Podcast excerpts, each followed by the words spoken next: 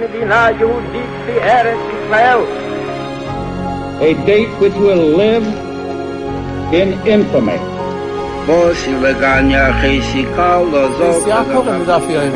Both of those projects, initiatives, got off the ground because of the Ger Rebbe. The 11 Olympic team members slain in West Germany. The Olympic Games. Zugehört waren Brüder in Amerika. Vertraut und Schabbat, es ist getan. out of the 24 who were killed were Americans who had come to learn in Hebron.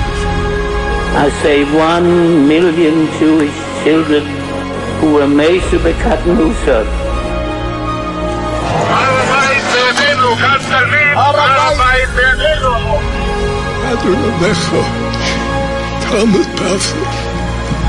Whoever heard such beautiful words, It is never too little.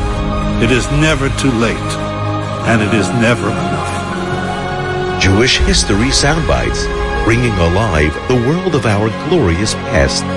Here is our host, live from Jerusalem, Jewish historian and tour guide, Yehuda Geberer.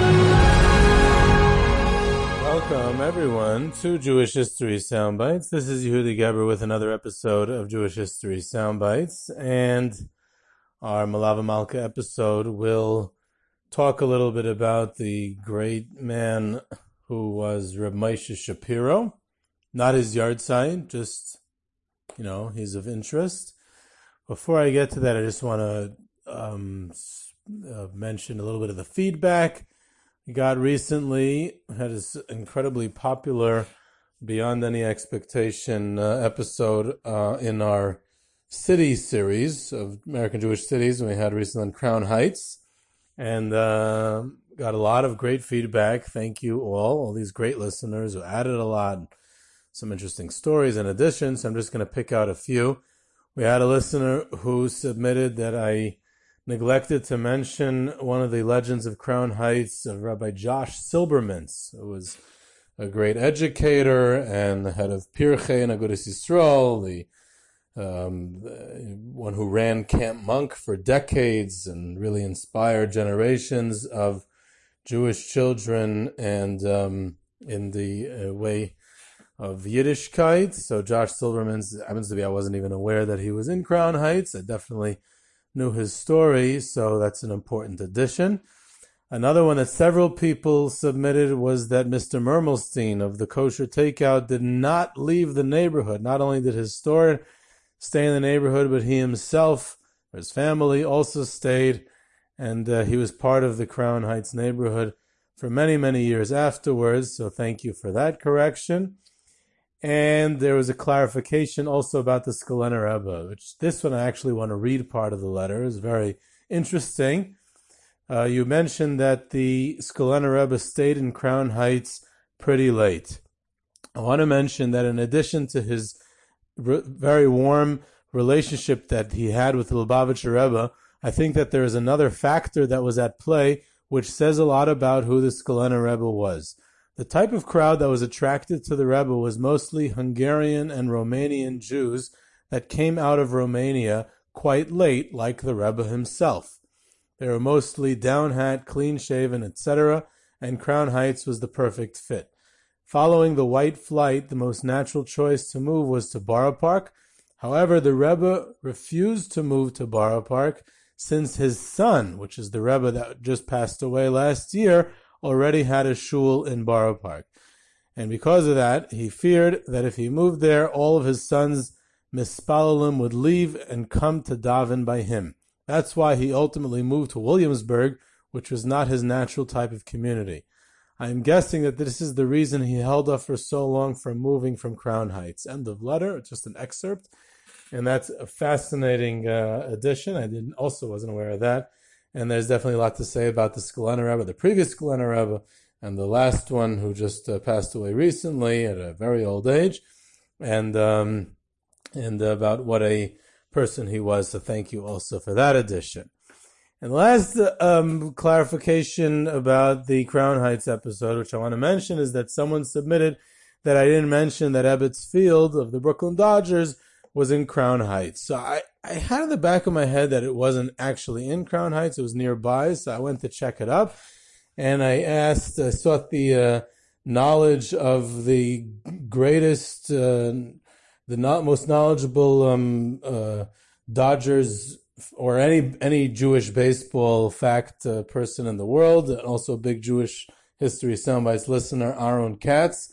And I uh, asked him, and he, while he did agree with me that Ebbets Field was technically outside of Crown Heights, and I didn't have to mention it, but the the the point that the listener made was a valid one since it's really a stone's throw away, or was a stone's throw away, right outside Crown Heights, and it was sort of part of the neighborhood. So okay, there's a that's a valid point as well. We move on to um, Reb Moshe Shapiro, an amazing uh, person and quite a story. I just want to say a few disclaimers before we jump in to who he was. Uh, first of all, um, it's always always run a risk when it's more contemporary than history. Um, is someone who was recent uh, in in the past, um, but he was, you know, part of a you know very important historical story. He belonged to another generation. He came from a different world. Um, so there is what to say of that, even though he was more contemporary.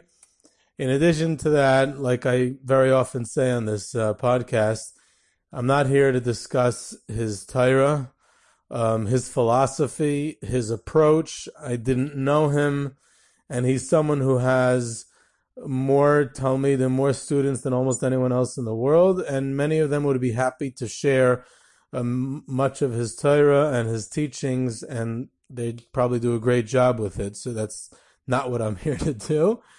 And in addition, it's it's literally impossible to cover to cover in a, a short little podcast, a short little podcast, uh, such a multifaceted individual um, who had so many sides to him. So this is just going to be a taste, and I'm definitely not coming to neglect any one side of him or deliberately skipping things. I'm not coming to do that. I'm just focusing on one or two things. And of course, there's definitely much, much more to his story, um, you know, out there. So I'll start off that when I was a uh, young bacher in the Mir Yeshiva, I was at a Shabbos meal, which we used to eat out in the neighborhoods nearby the yeshiva and I was eating at someone's house, and I was young and innocent. I didn't know much about the world. Definitely not contemporary. I think I already knew a little bit about history, but definitely nothing contemporary. And the uh, the host was uh, saying something over a thought on the week's parsha, and he said uh, that Ramesha says this and this uh, idea, and I said, "Oh, where does he say that in Igros Moshe or in his you know, thing on Chumash, his say Sefer on Chumash, Darash Moshe. I mean, you're obviously talking about Ramesha Feinstein, right? So he's like, no, I'm not talking about Ramesha Feinstein. I was like, oh, so who's Ramesha? So he's like, Ramesha Shapiro. Who else? I was like, oh, Ramesha Shapiro. Okay. So Ramesha means Ramesha Shapiro. I gotta be aware of, uh, of the, you know, you have to, everyone has their, their Ramesha, I guess and and um, and that brought me, you know, the first time I guess I was exposed to his popularity and and how well known he was. And he was someone who was all novelty, all chiddush, um, very very unique approach to many things, his teachings and many other stuff.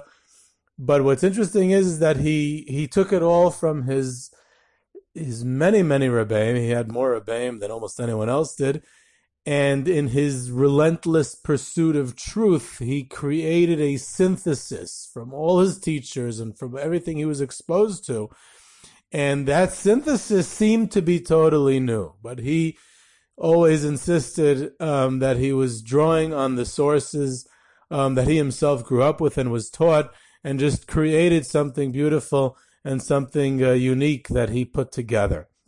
He came from a very prestigious family his he had an uncle. His father's brother was was uh, Reb Shraga Feivel Shapiro, um, who had studied in Kelm. His father was also in Kelm, um, was a Kelmer family. He was related to the Alter of Kelm, which I'll get to in a second. But Rosh Feivel Shapiro was a Rosh Yeshiva in the Heide Yeshiva in Belgium, uh, Eitz Chaim Yeshiva, which is a very interesting yeshiva. It's, it happens to be a great story on its own, the Heide Yeshiva and the people who were there. It was a sort of a, it was a yeshiva for boys from Western Europe, from Belgium and France, and area, England, and it was a feeder to a certain extent to the great yeshivas of Eastern Europe. We're talking about the 1920s. It opened in the late 1920s. In the 1930s, it sent guys to the Mir, to Telz, to other Eastern European yeshivas. The great Mir product, Rabbi Yosef Begun, was a great Talmud of the Rabbi Yerucham Levovitz, the Mashgiach in the Mir. He was the Mashgiach in in the Heide Yeshiva for a period of time, who's also an interesting personality, also quite a life story, is involved in Beis Yaakov, he was in Krakow and Warsaw before that, maybe another time. And Rabbi Yosef Begun and Rav Shapiro, along with most of the yeshiva, unfortunately were killed by the Nazis during the war. Interestingly enough, Ramatul Pogramansky, the Tavrig Ilui, who was in Telz previously, he was for a period of time, a short period of time, in uh, in the Heide Yeshiva. He had a position there as well. Um, so that's Rabbi Shapiro's uncle. Uh, Rabbi Shapiro's father, Yitzchak Meir Shapiro, um, was was uh, his, mother. The, you know, the, this this family's mother was the Alter of Kelm's niece, Zissel Ziv, the great Alter of Kelm, and uh, she was his niece. And in fact, Rabbi Shapiro's father, this Rabbi Yitzchak Meir, um, he was orphaned at a young age, and he actually grew up in Rabbi Nachum Velvel Ziv's home, which was his relative. And then he later on studied by the Alter of Slobodka. So he had strong Kelm roots, strong Musar roots, Slobodka, Kelm. Um, in fact, uh, one time he was speaking about a, a certain yeshiva, and I don't know, maybe he named it then. I definitely don't know which yeshiva he was referring to.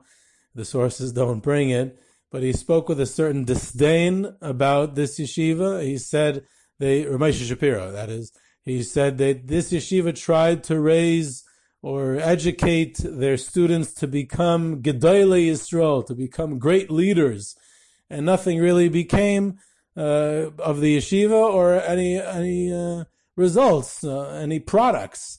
He said in Kelm, their goal wasn't to make Gedolei Yisrael, their goal was to make mention. Their product was that they created a mensch. And therefore, anyone who came out of Kelm came, came out something. That's how, uh, that's how Ramesh Shapiro, uh, classified the Kelm yeshiva. He said, the question is, do you, when you have a yeshiva, do you start with Aleph or do you start with Tav? He said some yeshivas start with Tav. They want to get to Tav. They want to get to the the uh, the ultimate goal to get to become a gadol Israel. He said in Kelm they started with Aleph, and that's why they were so successful. Now he himself was born in Petach Tikva and he grew up in Israel. He started uh, to learn in Panovich at a young age. He learned everywhere. He learned, he studied under everyone and he was everywhere. Very interesting combination. He was in Panovich, he was in Chevron, he was in Mir, and he had a relationship with many, many different Rebbeim. Um, while in uh, Panovich, he got to know the Chazon Ish at a young age. He was close with Rav Shach in Panovich. He was close with Rav Shmuel Rozovsky, the Panovich Rashiva, Rav David Povarsky, who was the Panovich Rashiva. He knew, um, you know, even before he was in Pan, when he was still in Petah Tikva, Rav Shmuel Rozovsky had a less famous brother who was probably just as great, Rabbi Yosef Rozovsky, he also had a close relationship with him. And uh, it seems that it was even on the Chazon Ish's advice that he switched out of Panovich and went to Chevron. But before he left Panovich, he had a relationship with Rav Dessler, who was also his relative. Through the Kelm connection, it was his cousin, and he he considered Rav Dessler to be his primary Rebbe and teacher for the remainder of his life. Um, he was he he was you know literally lived in Rav Dessler's home for a period of time. There's actually a famous story with uh, Rav Dessler and his wife's passing. Rav Dessler's wife was Rav Nachum Velvel Ziv, the the uh, his daughter, the Alter of Kelm's uh, granddaughter, and um, and uh, when and Rav Dessler owned the Becher, the Kiddush cup of Reb Chaim Ozer Grodzinski, who was his uncle.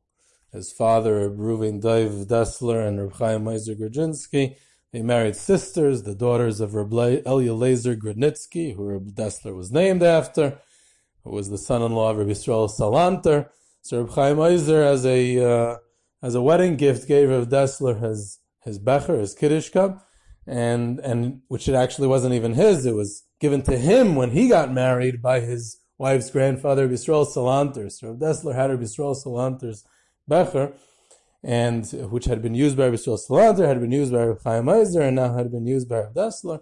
And after his wife's passing, he asked uh, the the bacher who was in his house helping him out to you to take out a different uh, kiddush cup for kiddush that week because he wanted to use the kiddush cup with a larger shiur, a larger size cup because this cup was really really small, it was smaller than the minimum shiur that the Mishnah Berurah required which, you know, I guess was good enough for Yisrael Salanter and Reb Chaim Ozer and Rav Dessler up until that point, but he felt that uh, that um, now that he was living in Bnei Brak and the Chazon Ish was uh, more machmir on these uh, on shiurim on the size of the of the becher, so he wanted to use a larger cup. So he said, "Why'd you wait till after your wife died?" And he said, "Because his wife said if it's good enough for Rav Yisrael Salanter and it's good enough for Rav Chaim Ozer, then you're not switching either. And he had wanted to switch earlier. So out of respect for his wife, he never switched it. But now that his wife is gone, he can switch. So that Bacher, one who related the story was Ramesh Shapiro, which the whole point of the story was to show you that he was in his house and he was living there and he was Mamish ben bayis. He was actually, you know, uh, very, very close with Rav Dessler. I did hear there's an issue with this story from one of I spoke to one of the Desslers about it. I'm not sure I didn't get all the details. I have to double check if the story is actually uh, the way it's told, or perhaps there's a few details that need to be clarified. I'm not sure if everything I said was accurate. In any event, so see, he's he's uh, he he moves eventually to study at the Chevron Yeshiva. He's close to the Chevron Rosh Yeshiva. During his time in Chevron, he got very close with the Brisker Rav. Rabbi Yitzchak Zev or Soloveitchik. Um, he was close even before when he was still in Bnei Brak. He was got a connection with Rabbi Isaac Sher, who was the Rashiv in Slobodka, and then later on, uh, and later on in life, he became very, very close with Rav Hutner, Yitzhak Hutner, who he got a lot from. Um, he learned in the mirror for a while, so he was close to Reb Chaim Shmulevitz, Reb Nachum Partzovitch. He used to go to Reb Nachum's Shiurim. He was close the Reb Leizer Yudel Finkel of the Mir. In other words, he was he was he got from everyone. He was later on, like I said, with Rav Hutner, was also with Rav Dov Schwartzman. Rav Dov Schwartzman, Rav Hutner, and Ramesh Shapiro together. They started the Beis HaTalmud Yeshiva, uh, which was he was involved in for a while. He was also close to the Mordechai Elefant of the Itri Yeshiva. He learned by Rav Michael Feinstein, who was a son-in-law of the Brisker Rav for a while. Rav Blazer Plachinsky, and when he was in Yerushalayim. And he was also close when he was in Beit Vegan. He lived in Beit Vegan. Yerushalayim was close and got a lot from the Amshinover Rebbe, or the Amshinover Rebbe.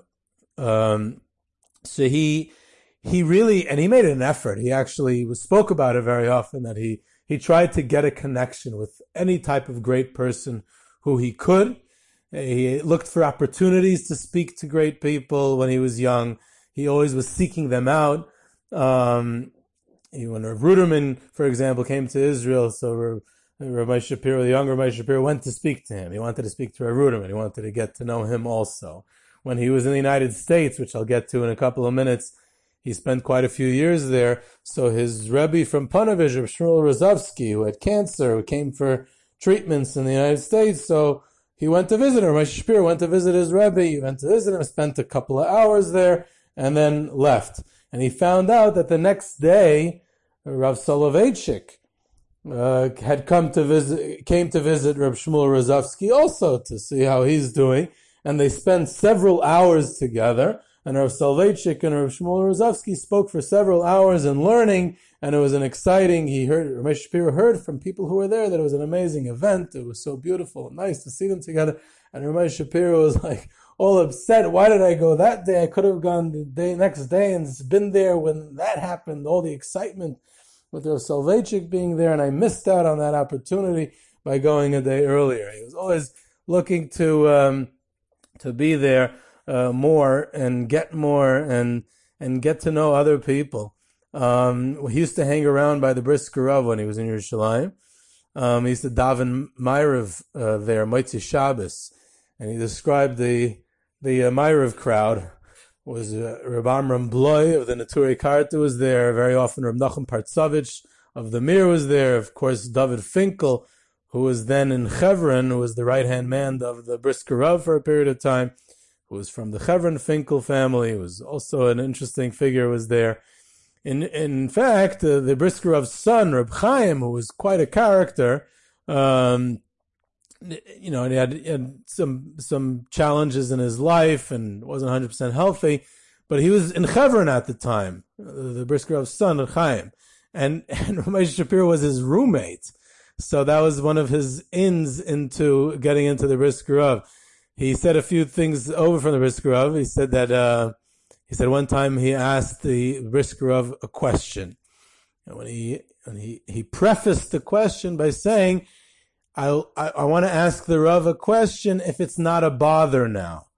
And the Brisker Rav's answer was, we'll see very shortly if it's a bother or not. In other words, we'll see if it's a dumb question or it's an, you know, it's something worth uh, answering. And, and Ramesh Shapiro was, was very impressed with that answer. Uh, we'll see, we'll see if it's a bother because we'll see what type of question it is.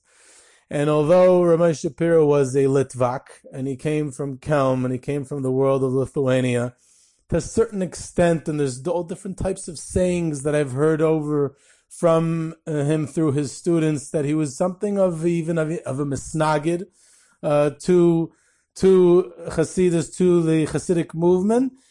But on the other hand, he took so much from the Torah of Hasidus. He had a close relationship with people from the Hasidic world, such as the Amshinover Rebbe, like I said, which uh, in a way is like his own Rebbe, Rav Dessler. Rav Dessler was a, you know, a big Litvak, but had a very close uh, connections to the Torah of the Hasidic world and to personalities from there also.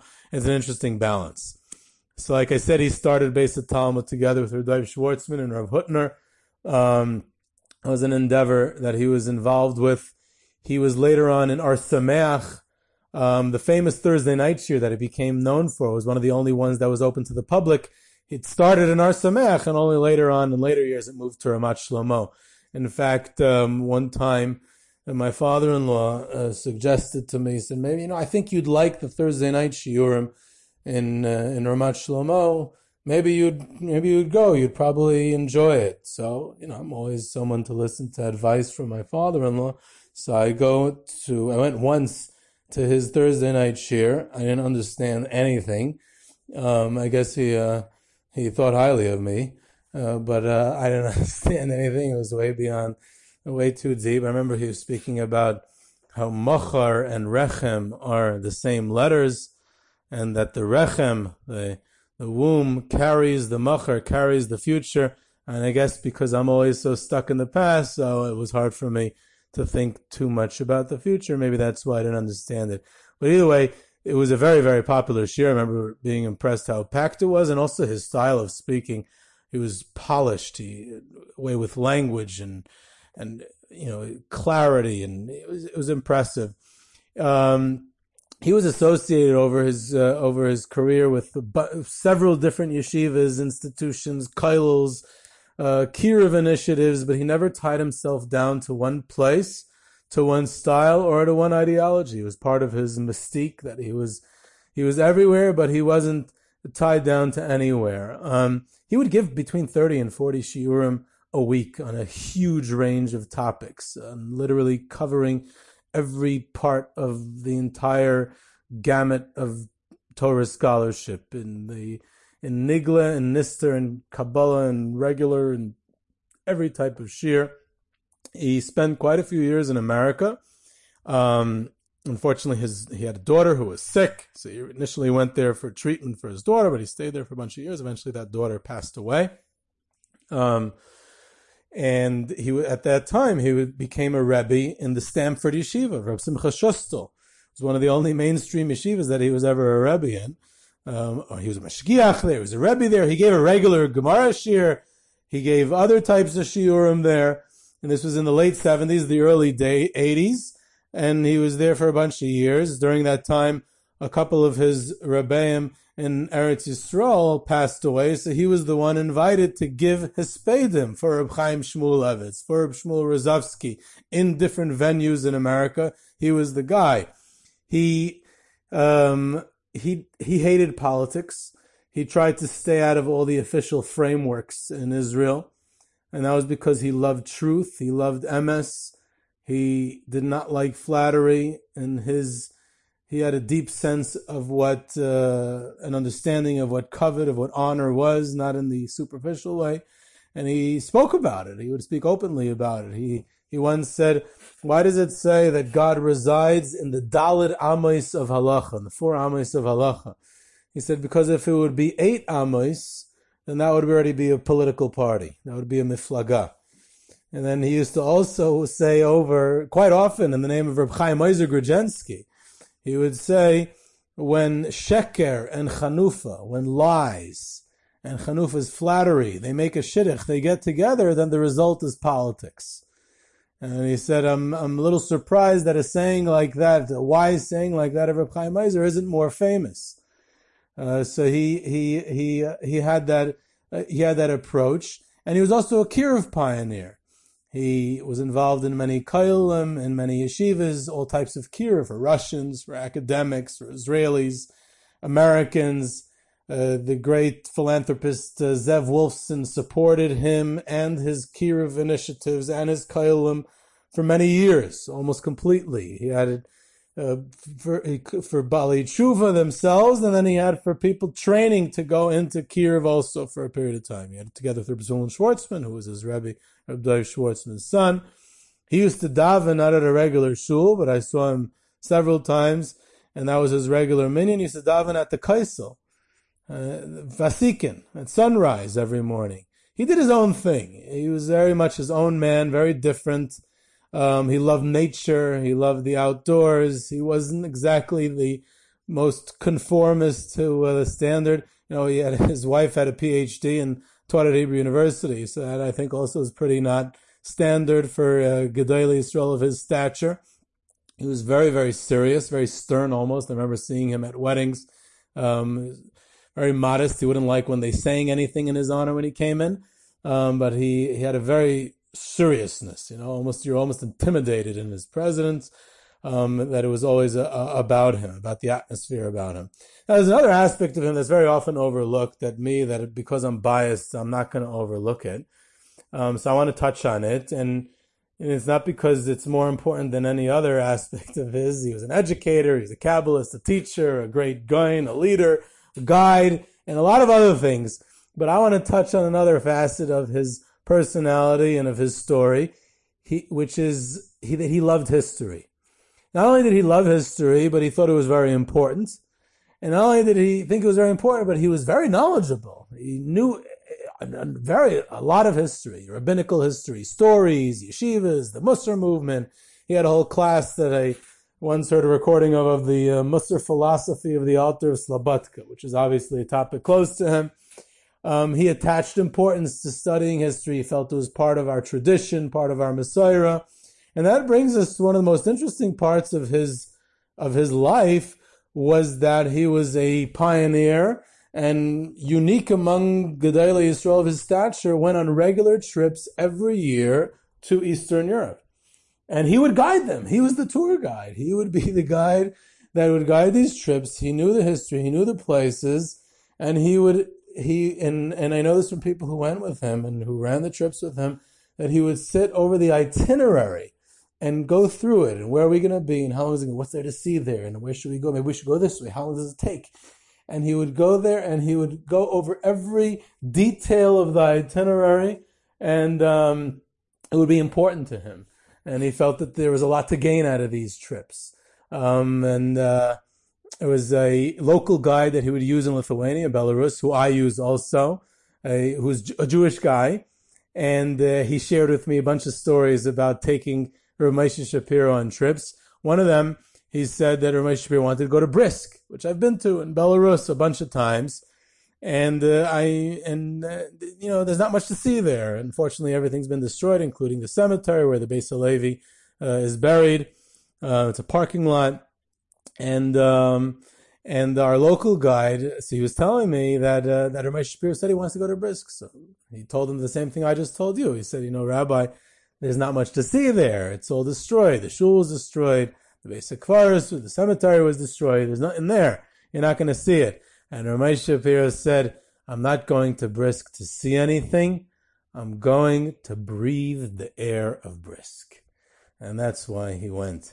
And uh, I remember uh, speaking to a local in Vilna, and he said, "You have no idea." Ramesh Shapiro was here recently, and he said, "You're you're you're a Jew in Vilna, and you're not taking care of the cemetery. Reb Itzel Aponovizer is buried in this Jewish cemetery in Vilna, and you need to clean up his kever. There's overgrowth around it, and it needs to be cleaned up. It's dusty, it's dirty. There's, yeah, maybe you should even redo." The, the tombstone and needs to be nicer and more prominent. This is Rabitzel Aponovich.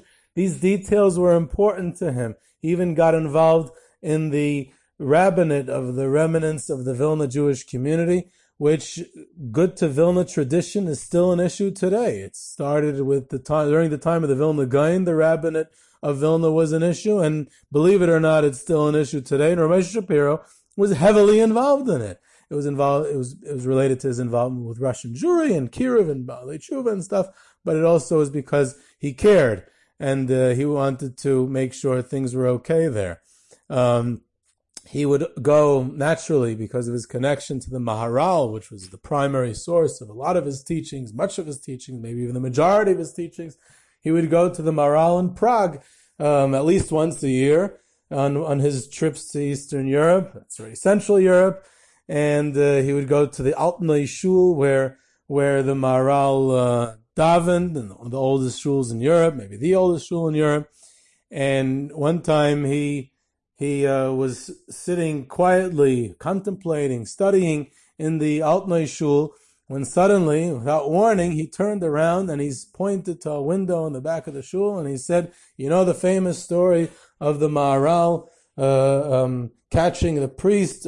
Allegedly, I mean, I don't know, I don't know. You know, there's a lot of these types of stories, but the story goes that the Maharal uh, caught a priest, saw him switching the bottle of wine that was in a drawer underneath the Aron Kodesh, switching a bottle of wine for a bottle of blood to frame the Jews uh, on Pesach that it would be, you know, a blood libel like it was in those times. And the Maharal saw him, so when the police came in on Pesach night and demanded to see the bottle, and the Maharal had switched it back, and it was sure enough it was a bottle of wine. He saved the Prague community. So Ramesh Shapiro who who uh, was sitting there and says it was from that window that the Maharal saw the priest switching the bottles. And then he went back to whatever he was doing. It's like a mystical moment in the Altneu Shul um, with the Maharal's presence being felt very real there. He would even go to Moscow for Pesach. He would he would spend Pesach. He would leave his children, his grandchildren, his students, everything he had here, and he'd go to Moscow for Pesach and spend it with the with the Baalei Teshuva, with the recent returnees to Judaism of Russian Jewry. He felt that he was needed there. He got inspired himself, and he had what to give over. And he would spend every Pesach out there in in Moscow. So he was he was very much involved in the um, both in reviving Jewish life in Eastern Europe and about the well springs of our past in Jewish uh, Eastern Europe on these tours that he did, and those definitely had a lot of importance to him. Would go on a few trips a year. He literally would bring groups there, and and it was a major event. And now that he's gone, I guess you'll all have to settle for the second best guide out there. So, you know, be in touch with me when we start having trips again. So this was Yehuda Geberer with Jewish History Soundbites. You can reach me at ygebss at gmail.com for questions, comments, sources, tours, and trips to places of interest of Jewish history. You can subscribe now to Jewish History Soundbites on iTunes, Google Play, Spotify, Stitcher. Follow us on Twitter at JSoundbites, and I hope you enjoyed.